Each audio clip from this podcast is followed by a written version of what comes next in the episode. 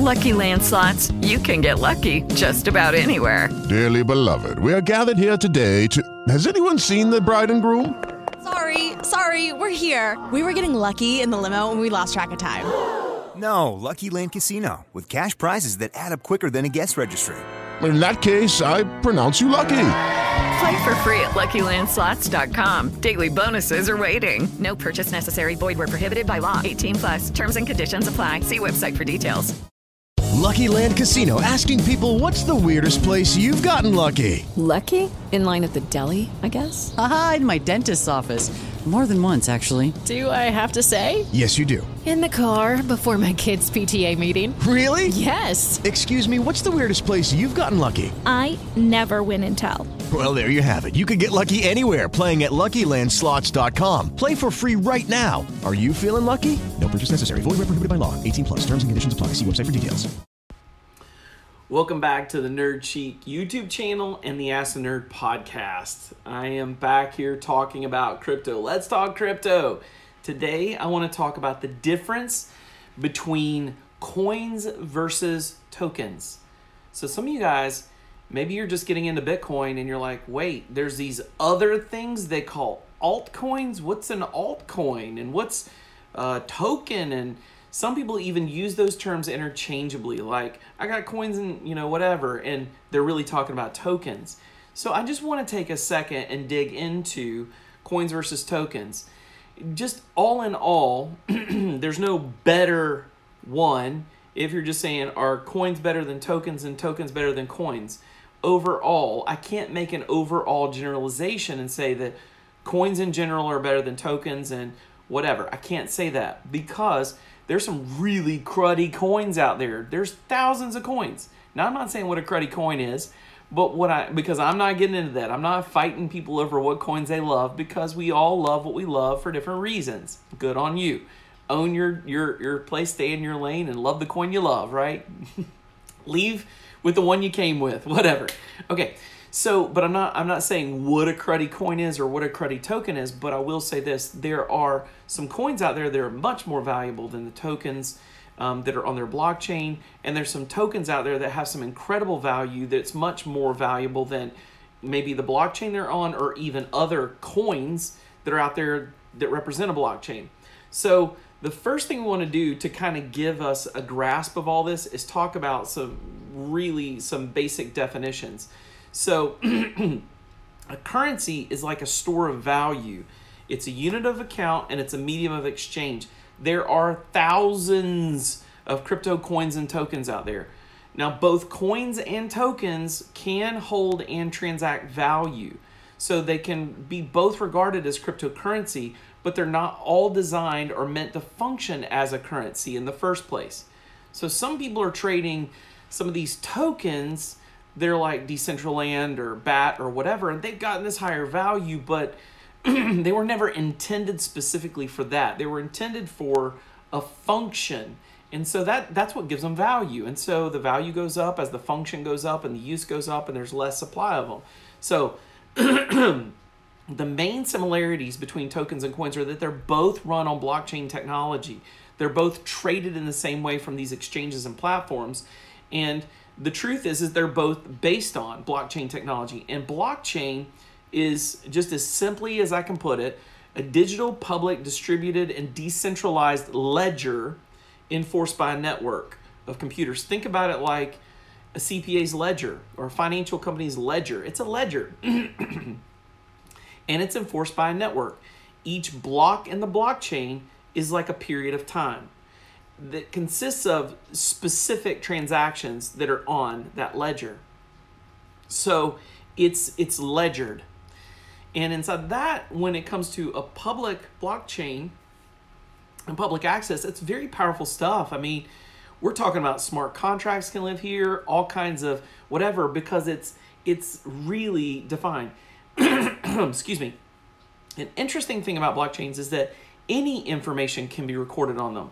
It's not just currency transfers, but information in ownership, objects, resources, and so much more. Later, I'll be interested to see if this connects to real estate and that kind of stuff. I mean, this is just, it's a ledger. It's a better way than paper to keep up with what's really going on in transactions. It can coins can function like a digital cash, which is meant to facilitate payments. Tokens have a completely different use case. So let's talk about coins. Coins are the currencies that are created on their own network. It's native to their network and they operate on each one of their own blockchains. So Bitcoin, Ethereum, Litecoin, they are a blockchain connected coin. Those coins have a specific, unique blockchain that's just for them and their own set of miners that verify their transactions. And coins, they can transact facilitating payments and transfer of value. Um, you know, there's tons of examples of coins I could share like Bitcoin, Ethereum, Litecoin, XRP, all that kind of stuff. Now let's talk about tokens. While a coin has a blockchain, its own blockchain, a token is the opposite.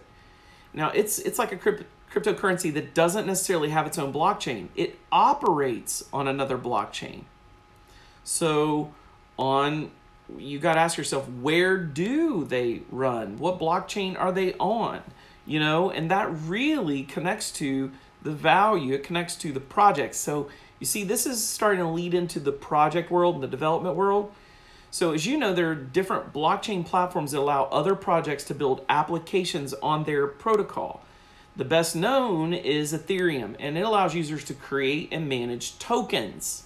So you're going to hear about erc tokens erc20 or whatever and so, due to their smart contract functions, like Ethereum has become the most common platform to create and issue tokens. Most pe- most popular of all those tokens that you find is the ERC20 tokens, and they are created on top of the Ethereum blockchain, and they use the Ethereum network for transfers.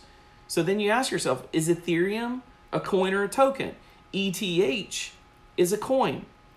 ERC20 is a token. I don't want to get down into that too deep. I'm not going to drill into it. But let's talk about use cases. Just like a coin, a token be, can be used as a method of exchange. But, a, but apart from only being used as a means of payment, tokens also offer a wide range of functions.